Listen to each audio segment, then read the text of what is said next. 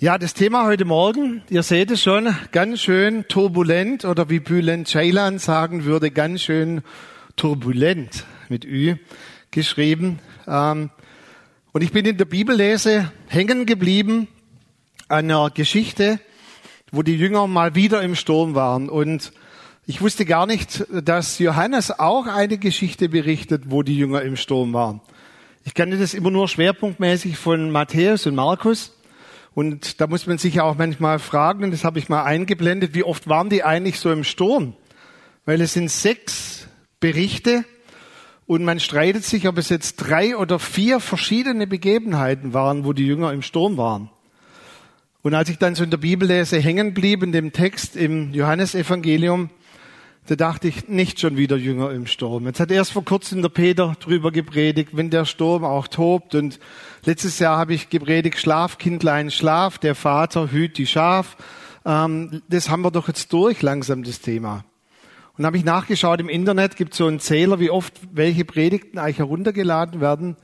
Und komischerweise in diesem Jahr war die Predigt mit dem Sturm und letzten Jahr die Predigt mit dem Sturm irgendwie ganz oben. Da habe ich mich gefragt, haben wir denn so viele Stürme? Und dann habe ich die Geschichten nochmal sehr intensiv betrachtet und mir sind da ein paar Punkte aufgefallen, wie man so in Lebensstürmen sich auch unterschiedlich verhalten kann, also unterschiedliche Verhaltensmuster. Und ähm, so Stürme kommen ja immer dann, wenn man es nicht gebrauchen kann. Habt ihr das schon mal gemerkt? So, die Elektrogeräte gehen immer dann kaputt, wenn es nicht passt, oder? Oder Smartphones gehen häufig dann kaputt, wenn das Abitur kurz bevorsteht, habe ich gehört, bei einigen gerade von der Grippewelle erholt, dann liegen die Kinder flach, dann ist man gesundheitlich so wieder auf dem Damm, dann plötzlich schaut man auf den Kontoauszug und fragt sich, hat meine Frau all die Versicherungen abgeschlossen? Kennt ihr das? Ah, dann Stress in der Ehe, dann hat die Frau sich wieder eingerenkt, dann bläst es am Arbeitsplatz.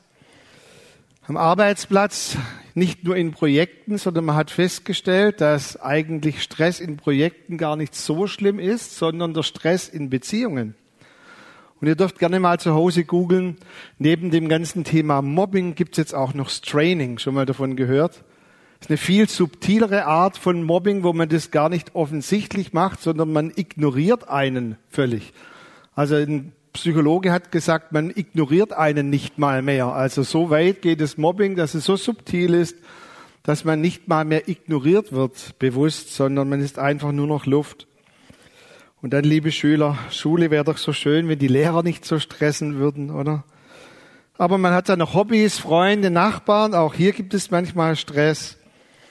Und auch bei mir stelle ich manchmal fest, manche Stürme bleiben auch noch nach der Pubertät. Man hat auch noch Gefühlswelt in sich. Und die geht manches Mal auch auf und ab, wisst ihr. Drei Punkte heute Morgen zum Umgang mit Stürmen. Nicht jeder Sturm ist gleich eine Panikzone. Der Bericht in Johannes Kapitel 6, das ist mir erst bei der Bibellese aufgefallen. Dieser Bericht in Johannes 6 wird in den anderen Evangelien gar nicht berichtet. Und andersrum, dieser Sturm, den Johannes berichtet, das ist der einzigste Sturm, von dem Johannes berichtet. Weil ihr werdet es gleich sehen, dieser Sturm war beileibe nicht so gewaltig wie die anderen Stürme. Darf ich es mal so sagen, Johannes war ein bisschen so ein zart betuchter. Ich glaube, die anderen Geschichten waren ihm viel zu und viel zu hart. Also so wie ich gestern Abend habe ich es wieder erlebt, am Anfang in den Film reingeschaut habe und habe gedacht, das ist eine Mischung zwischen Science Fiction und irgendwie zwischen so einem Fantasy, das packe ich.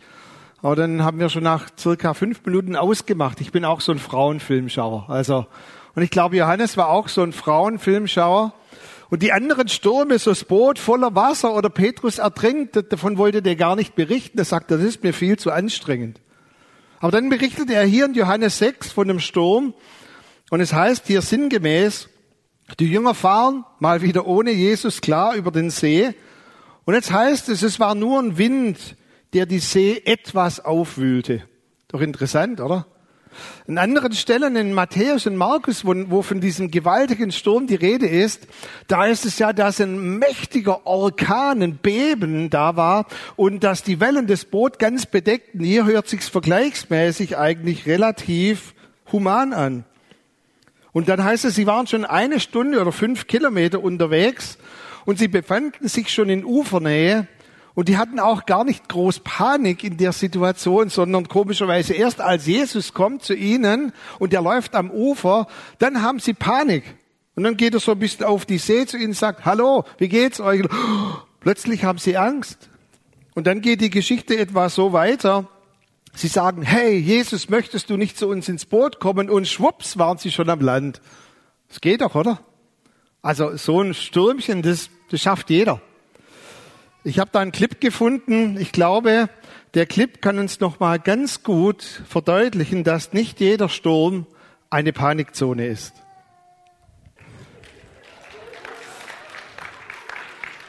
Ja, liebe Männer, nicht jeder Schnupfen ist eine Krankheit, die zum Tod führt. Und wenn ihr euch das noch mal anschaut auf der Folie, das geht ja zurück auf einen sowjetischen Psychologen, der übrigens seine Erkenntnisse auch mit in die Ausbildung, in die Schulausbildung an den Unis hat hineinfließen lassen, dass er sagt, in dieser sogenannten Komfortzone, wo wir alles wissen, lernen wir nichts im Leben dazu. Auch wenn ich in der Schule immer nur in dem bekannten Umfeld mich bewege, lerne ich nichts dazu. Ich lerne ausschließlich in dieser sogenannten Wachstumszone dazu.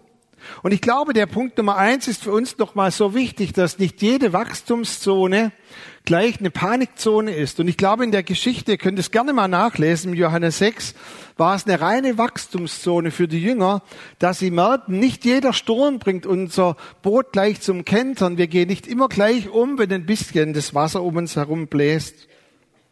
Nicht jeder Streit ist das Ende einer Beziehung. Das wissen die, die schon länger verheiratet sind oder auch kürzer. Weiß noch, so am Anfang sind wir in die Ehe gestartet. Kein Streit. Es hat einige Monate auch gut gehalten und ich hätte gut damit leben können. Kein Streit. Aber an einem Eheabend, da merkte ich, wie so die Stimmung sich veränderte. So bei Kerzenlicht und einem Glas Wein merkte ich, dass bei meiner Frau sich ein paar Dinge angestaut hatten, über die ich dachte, sie nur reden wollte gut. Es war dann etwas lautstärker. Und für mich war es ganz schlimm. Jetzt ist die Ehe am Arsch. Jetzt ist irgendwie ein Vulkan ausgebrochen. Bin heute immer noch verheiratet. Und ich schreie heute manchmal auch dafür zurück. Nein, Spaß.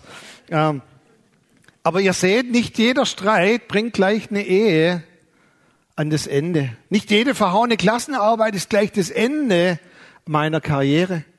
Und auch nicht jedes unerhörte Gebet oder jede Situation, wo wir Gott nicht verstehen, ist gleich das Ende meines Glaubens. Und ich glaube, was wir in solchen Stürmen, die vielleicht gar nicht so heftig sind, tun dürfen, ist das, was Hosea mal schreibt, wer Wind sät, wird Sturm ernten. Also wenn ich in eine Situation hineinkomme, die eigentlich im Vergleich jetzt gar nicht so riesig ist, dass ich gleich total untergehe, ist es sehr entscheidend, ob ich durch meinen Glauben, durch meine Sprache, ob ich da noch zusätzlich Wind sehe und dann Sturm ernte, oder ob ich in dieser Haltung, in diesem Sturm bin, ach, Jesus ist bei mir, ich bin schon in Ufernähe, das wird schon. Als ich, ich glaube, das zweite Mal so ohne meine Eltern im Urlaub war, ich hatte noch nicht den Führerschein, aber ein Freund von mir, da war übrigens auch für den wir jetzt öfters gebetet haben, Yogi Bühler dabei. Da waren wir am Gardasee, einige kennen das in Malcesine, und da ist an der Uferpromenade gegenüber dann diese traumhafte Insel, die Isola del Olivo heißt. Und wir hatten einfach so die Idee, wir schwimmen mal zu der Insel rüber. Hm, das war ganz cool. Wir sind dann rübergeschwommen. Da sind auch einige Strömungen, was ich nicht wusste. So mitten im See wird es auch ein Stück weit kälter. Und wir haben es dann noch relativ gut drüber, rüber geschafft, haben uns dann irgendwie die Sonne auf die Birne scheinen lassen, vielleicht schon einen halben Sonnenbrand oder Sonnenstich. Dann sind wir wieder so ins Wasser und als wir so vielleicht 100, 200 Meter geschwommen waren, sage ich zu Yogi, Yogi, ich glaube, ich pack das nicht, ich gehe unter. Und dachte, der ermutigt mich jetzt. Dann sagt er zu mir, du, mein Herz schlägt auch schon ganz unrhythmisch, ich glaube, wir gehen jetzt unter. Ich habe gesagt, das schaffen wir niemals. Ich habe gesagt, was machen wir? Der Gotti, der Bruder ist viel zu weit weg. Außerdem, wenn der seine Brille nicht aufhat, der sieht uns nicht mal. Jetzt waren wir so inmitten von dem See und irgendwann haben wir gesagt, hey, wenn wir jetzt noch weiter so rumdiskutieren, wir bekommen immer mehr Wasser in, in den Mund, wir werden untergehen. Also heute würde das dann ein bisschen anders aussehen. Da würde man sein Smartphone nehmen, würde versuchen, ein Selfie zu machen, würde sagen, schaut mal, wir gehen unter, dann postet man das gleich. Ich glaube, wenn ihr das machen würdet, da wärt ihr schon längst untergegangen, oder? Und irgendwann haben wir uns dann ein bisschen zusammengerissen, wie so der Herr Goldfisch, und haben gesagt, es ist nur Wasser. Wir sind rübergekommen, wir werden auch wahrscheinlich wieder zurückkommen. Und wisst ihr, in solchen Situationen, die nicht gleich immer Panik sind, ist es doch sehr entscheidend, was aktiviere ich? Aktiviere ich noch zusätzlich Wind und Sturm oder aktiviere ich den, der mir Frieden bringt und Ruhe bringt, den, der hineingeht in meinen Sturm, weiß ich, dass mein Glaube auch ein Fundament ist, das trägt. Nicht jeder Sturm ist gleich eine Panikzone. Und übrigens in den Geschichten, da sind manchmal so Kleinigkeiten versteckt. In Markus 4, Vers 36 von diesem gewaltigen Sturm, wo berichtet wird, da heißt es, es waren auch noch andere Boote mit dabei. Das habe ich bisher noch gar nicht so gelesen, weil meistens denkt man ja so im Sturm, ich bin der Einzigste, der im Sturm ist. Alle um mich herum, Milliarden von Menschen, ich habe einen Sturm, warum sieht es niemand? Aber in der Geschichte heißt es, hey, da waren noch ein paar andere Boote mit dabei, die hatten auch Sturm. Und wenn wir dann aufmerksam weiterlesen, denn nachdem Jesus diesen Sturm gestillt hat, in diesen anderen Geschichten, da war es so, dass sie zusammen versucht haben, wieder ans andere Ufer zu kommen. Und ich glaube, dass das schon auch eine, eine riesige Wahrheit ist für uns als Christen, dass Gott unsere Boote zusammengestellt hat, dass wir auch durch manche Stürme gemeinsam durchgehen und wissen, wir sind nicht alleine.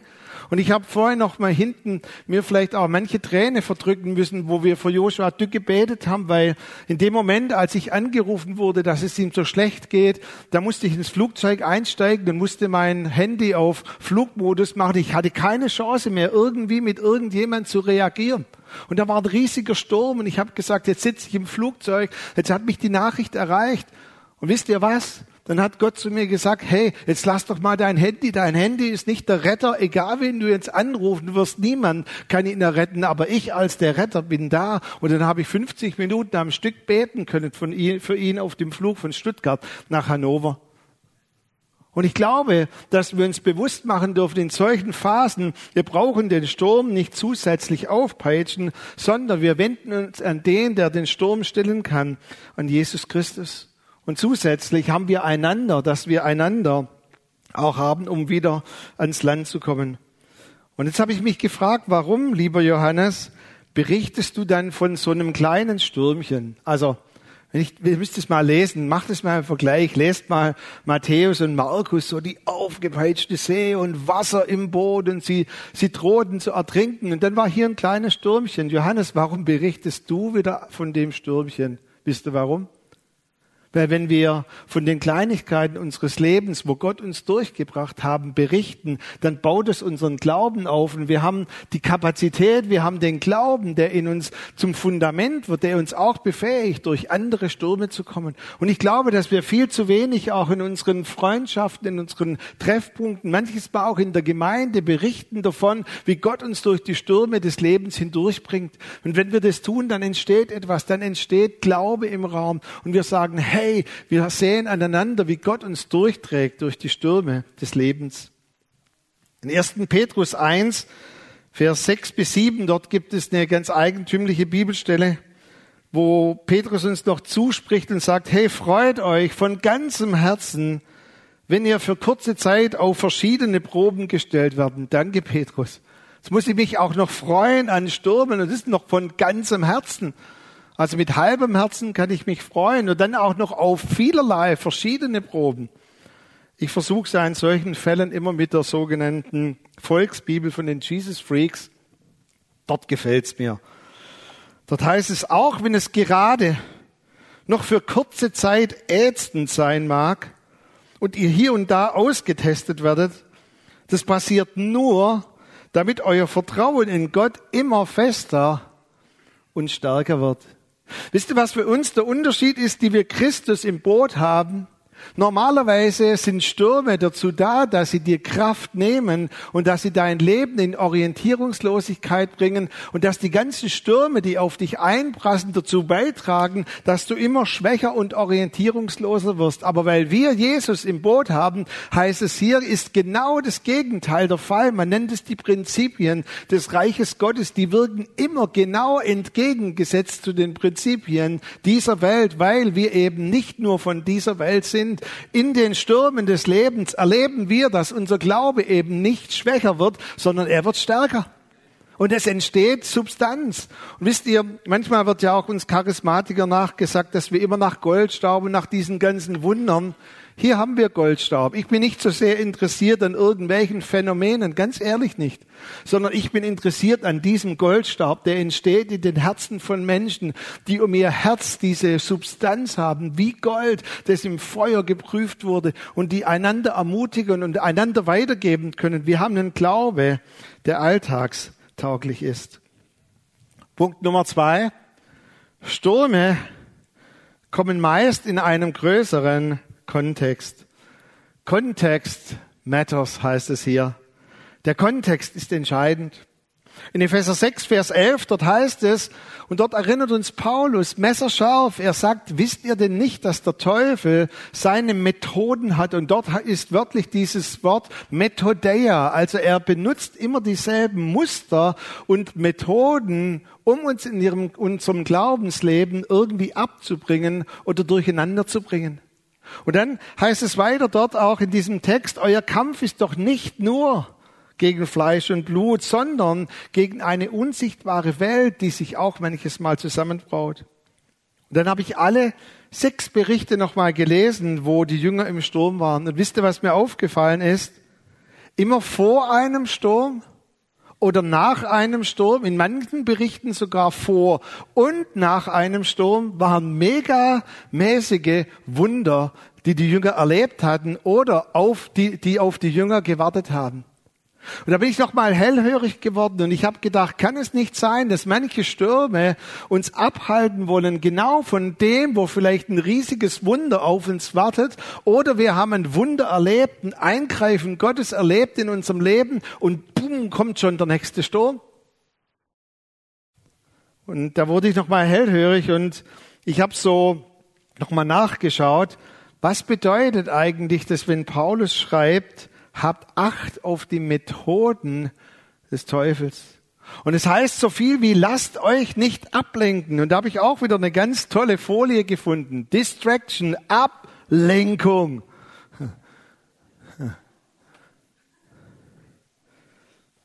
Ich glaube, dass Ablenkung, ich habe mal eine, die wahrscheinlich für den Gottesdienst besser geeignet ist, sonst schauen zumindest die Männer ganze Zeit auf die Folie, nicht mehr zu mir. Ähm, Stürme wollen uns häufig ablenken. Mir ist es mal so aufgefallen, als ich so mit 15, 16 bei uns in der Gemeinde, in der ich war, in Denkendorf, so neben dem Lobpreis, den ich schon mit 15, 16 leiden durfte, ab und zu so einen kleinen Teil, das war aber nicht genannt Predigt, war auch keine vollwertige Predigt, aber so ein kurzer biblischer Impuls von zehn Minuten. Und ich habe das brutal ernst genommen, wahrscheinlich auch deshalb, weil ich schon irgendwie früh erkannte, dass Gott eine Berufung auf mein Leben gelegt hat. Aber wisst ihr, du konntest die Uhr danach stellen, du konntest dir den Kalender eintragen, vor jedem Dienstagabend, wo ich einen kleinen Beitrag aus dem Worte Gottes gemacht hatte, hatten wir Riesensturm zu Hause. Und zwar komischerweise nicht mit meinen Geschwistern, wo ich sonst immer Sturm habe. Die waren ganz brav, sondern der Sturm war mit meiner Mutter. Jeden Dienstag. Und dann bist du so stürmisch in den Gottesdienst gegangen. Kennt ihr das? Und man geht wo ganz stürmisch hinein und da ist es ganz toll zu predigen. Und das Entscheidende war in unserem Muster, wir aber kennen die Schliche, die Muster des Teufels. Meine Mutter war eine Frau des Gebets und sie hat auch eine ganz scharfe Gabe der Geisterunterscheidung. Und eines Tages, wo wir wieder gestritten haben, da schreit sie mich noch an und sagt, Schluss jetzt! Und ich denk, na klar, ich bin der Depp, immer bin ich schuld. Und sagt sie, weißt du was, Micha? Ich möchte mich bei dir entschuldigen. Und dem Moment schon Tränen kommen in mein Gesicht. Sie hat Tränen. Und ich sage, für was denn? Dann sagt sie, weißt du, ich bin nicht da, hier auf der Erde, um dir dein Leben zu erschweren in den Momenten, wo du eigentlich vor Gott etwas tun möchtest, sondern ich als eine Mutter für dich muss eigentlich vor diesen Abenden für dich beten. Und dann haben wir etwas getan, was man in der Physik nennt Energiewandler. Also wo eine Energie in eine andere Energie sich umwandelt. Und was, wisst ihr, was wir gesagt haben? An den Dienstagen, wo ich biblischen Kleinimpuls machen darf, werden wir miteinander beten. Und plötzlich hat sich die ganze Atmosphäre total verändert. Ich habe plötzlich ganz andere kleine biblische Impulse machen können. Und wir haben diesem Sturm ins Angesicht gesehen und haben gemerkt, ein Sturm möchte, möchte uns meistens von dem Fokus abhalten, wo Gott uns eigentlich haben möchte. In allen biblischen Geschichten, lest es für euch gerne nochmal nach, dort heißt es jeweils, dass Jesus den Jüngern befohlen hatte, nicht in den Sturm hineinzufahren, sondern ans andere Ufer, weil dort ein Auftrag auf sie wartet. In einem Beispiel warten schon die Gerasener auf sie, damit sie Befreiung erleben. In einem anderen äh, Bild war wieder ein Wunder, die Aussätzigen wurden geheilt. Es war immer eine Sendung und ein Auftrag. Und ich möchte uns ermutigen, dass wir mit Augen des Herzens, dass wir wach sind, sind Stürme, halten uns meistens von unserem Auftrag und von unserer Sendung und von dem Auftrag, den Gott uns gegeben hat, ab. In Epheser 6 Text, dort heißt es, ihr könnt doch diese feurigen Pfeile des Feindes auslöschen. Ihr habt das Schild des Glaubens. Und wisst ihr, zur Zeit, wo Paulus das geschrieben hat, da gab es eine ganz, ganz fiese Taktik.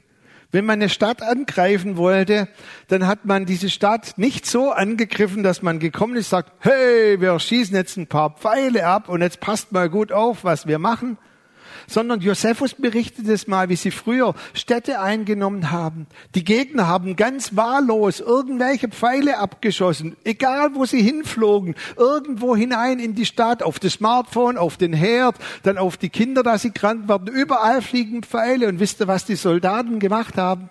Sie haben die Stellung am Tor der Stadt verlassen, sind überall rumgerannt und haben überall nach den Pfeilen geschaut, haben versucht, sie zu löschen.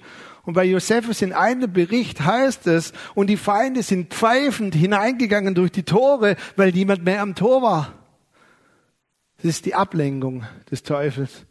Wie er uns ablenken möchte. Wir sind nur noch am Sturm irgendwie äh, unter die Füße bekommen, am Pfeile löschen. Und Paulus sagt hier ganz deutlich, was wir tun sollen. Wir stehen und nehmen das Schild des Glaubens und ziehen unsere geistliche Brillen an und sagen, wieso haben wir so oft Stress in unserer Ehe? Weißt du warum? Weil ihr eigentlich von Gott her nicht eins werden müsst, ihr seid schon eins. Das ist ein riesiger Unterschied. Obwohl ich mit Matzke, der heute am Schlagzeug sitzt, den kenne ich schon über 30 Jahre. Wir sind auch eins. Aber die Einheit, die wir haben, wir sind so ziemlich beste Freunde. Aber die Einheit, die ich mit meiner Frau habe, geht noch weit darüber hinaus. Weil ich mit jemand, mit dem ich nur befreundet bin, muss ich eins werden. Mit meiner Frau, sagt die Bibel, bin ich schon eins. Und deshalb gibt es so viel Stress und so viel Stürme auch in Beziehungen. Weißt du, wieso es so bläst in deinem Arbeitsplatz, in deiner Firma? Weil Gott dich gesetzt hat, diese Firma zu segnen und der Teufel bläst und bläst und bläst mit Ablenkung, mit all diesen Dingen, weil er dich beschäftigen möchte, ein Segen zu sein.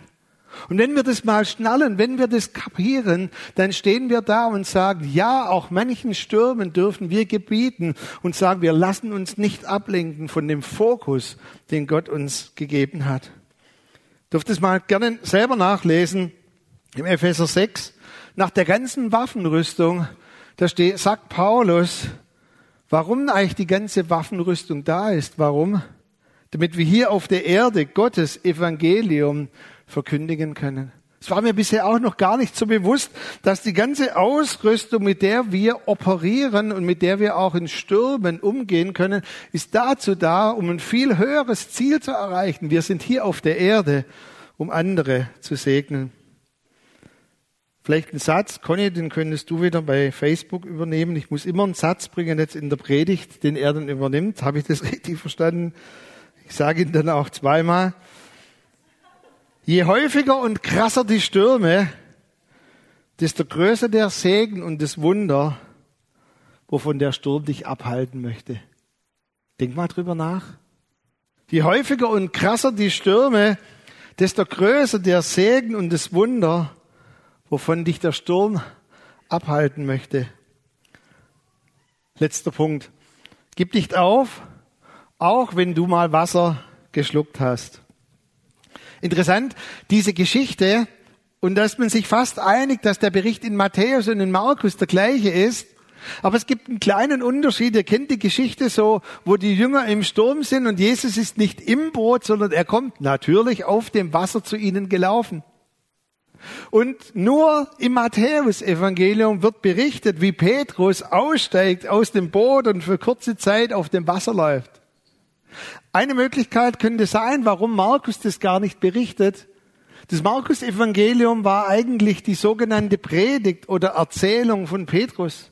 Könnte sein, dass Petrus diesen Umstand immer ausgelassen hat, weil es ihm vielleicht peinlich war, weil er sagte, naja, Jesus kam auf dem, auf dem äh, Wasser zu uns und dann bla bla bla und dann lässt er es bewusst aus, weil er sagte, also die Geschichte erzähle ich nicht, wo ich ausgestiegen bin und dann auch noch abgesoffen bin. Matthäus, der berichtet davon. Wisst ihr, und ich habe mich oft gefragt, auch wir lassen ja manchmal Dinge aus, wo wir vielleicht versucht haben und wo es dann nicht geklappt hat.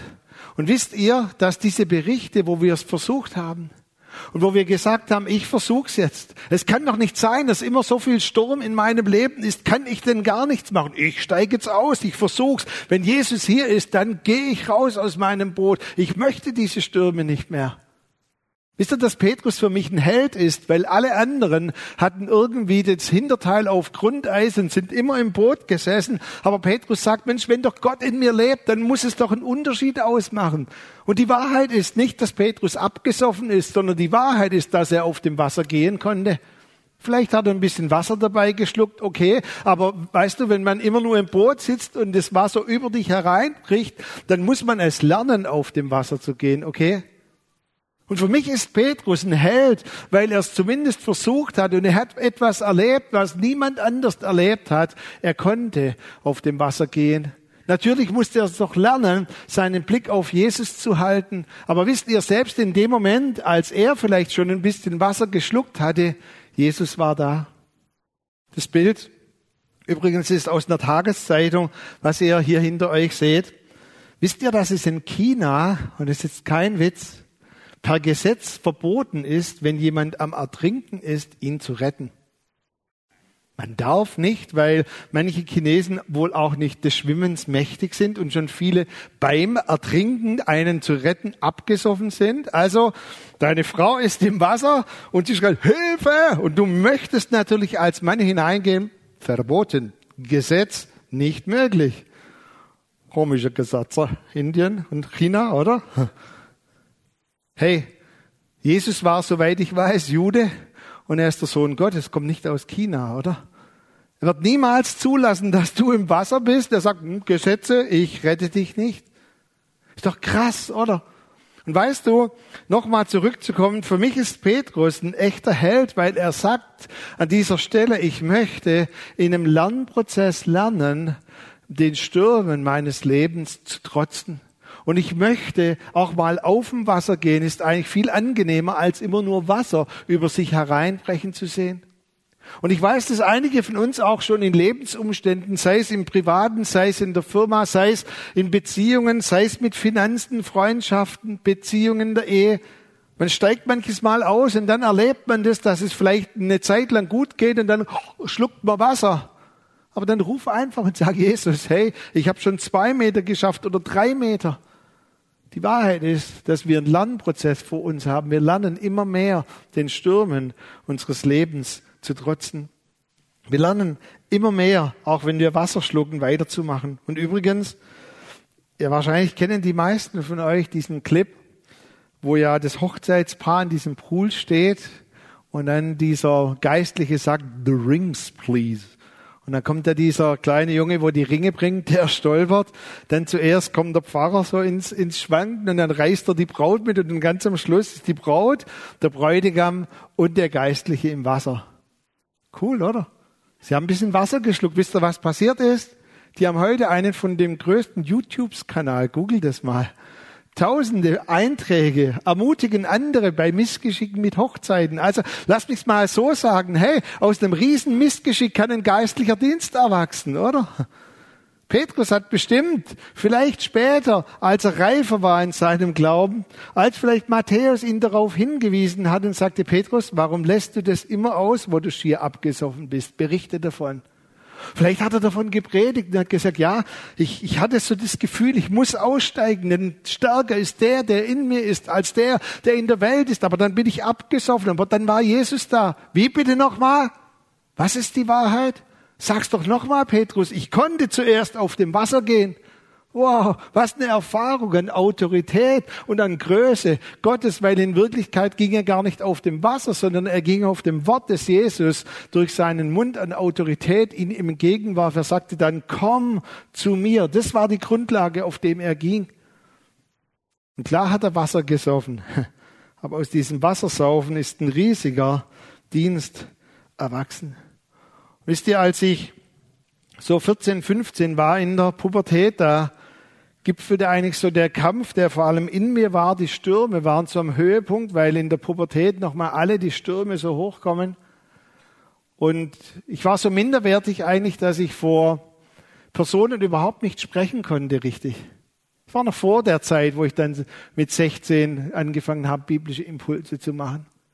Und wie wollte ich raus? Ich habe mich unserem Jugendpastor anvertraut, habe gesagt, weißt du, in der Schule, ich kann niemand in die Augen blicken und ich bin so minderwertig und ich habe gerade rote Ohren, ich schwitze, ich, ich pack das nicht.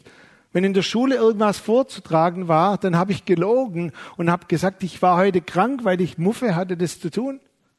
Und hat mich dieser Jugendleiter, ein Freund von mir, sehr ermutigt, dass wir das mit Jesus angehen. Und dann sagte er, bei der nächsten Gelegenheit steigst du aus deinem Boot aus. Gut, die nächste Gelegenheit ließ nicht lange auf sich warten. Ich glaube, der Matzke weiß es noch, es gab früher so Wettbewerbe, ähnlich wie Deutschland sucht den Superstar, wo man so die Nachwuchskünstler gesucht hat. Wir haben, glaube ich, den ersten Platz gemacht mit unserer Band. Und dann irgendwie war, wow, erster Platz. Und dann keiner von unserer Band, obwohl die alle älter waren als ich, hatte den Mumm nach vorne zu gehen. Klar gehe ich nach vorne. Ich steige aus meinem Boot aus. Ich gehe nach vorne, Mikro in der Hand. Kennt ihr das? Ohren voll auf Anschlag rot, Schweißplatten unter den Ärmeln. Dein Mund ist so trocken, dass ich mich frage, wo ist das ganze Wasser hin? Und ich habe nichts herausbekommen. Du stehst vor 120, 130 Leuten. Danke. Mikrofon abgegeben. Weißt du, da trifft man eine Festlegung in sich, ich werde nie wieder aus dem Boot aussteigen. Zum Glück bin ich nochmal ausgestiegen und nochmal ausgestiegen. Und meine Mutter hat vor kurzem eine Kassette in ihrem Wohnzimmer in der Schublade. Ah, wenn sie dann mal beim Herrn ist, muss ich die irgendwie vernichten. Da steht drauf, erste Predigt von Micha. Ich habe gesagt, man muss ein T-Shirt drucken. Ich habe die erste Predigt von Micha überlebt. Es war furchtbar. Sowohl vom Inhalt als auch vom Sprechen her furchtbar. Weißt du, ich bin immer wieder aus dem Boot ausgestiegen, weil ich wusste, dass auch ein bisschen Wasser zu schlucken macht deinen Mund nur feuchter. Hm. Und ich möchte uns ermutigen an den Stellen, wo ihr immer wieder ausgestiegen seid, dass ihr weiter aussteigt. Nabülen Ceylan sagt ganz schön turbulent. Ich weiß nicht, ob Turbulenzen immer schön sind. Aber ich möchte uns drei Punkte mitge mitgeben und möchte auch den Heiligen Geist wirklich bitten, dass er nochmal in deine Situation hineinspricht. Hey, nicht jede, jeder Sturm ist gleich eine Panikzone. Lerne es auch in Stürmen wirklich zu erleben, wie die Kostbarkeit deines Glaubens da ist, das Gold da ist. Auch, dass wir dieses wunderbare Geschenk haben, dass wir miteinander zueinander gestellt sind. Und dann segne ich euch auch ganz bewusst mit dieser Gabe, was die Bibel Geisterunterscheidung nennt, das Licht in Situationen unterscheiden zu können. Manche Stürme halten dich von etwas ganz, ganz Großem in deinem Leben ab. Dass du ein Segen bist, dass ihr als Familiensegen seid. Und das Dritte möchte ich uns auch noch zurufen, wenn jemand hier ist, der häufiger Wasser geschluckt hat. Gib nicht auf. Es gehört einfach dazu, dass wir immer wieder Wasser schlucken aber Gott ist auch in den Situationen bei uns. Und ich möchte bitten, dass ihr vom Lobpreisteam, dass wir gleich hineingehen in ein Lied. Ich glaube, wir haben ein bisschen ein kräftigeres Lied. Simon, ist das richtig? Wo wir nochmal auch in einer gewissen Überzeugung einfach bekennen, dass Gott bei uns ist, dass er für uns ist, dass er immer bei uns ist. Und ich möchte noch beten, dass wir das auch erleben, während wir das Lied singen.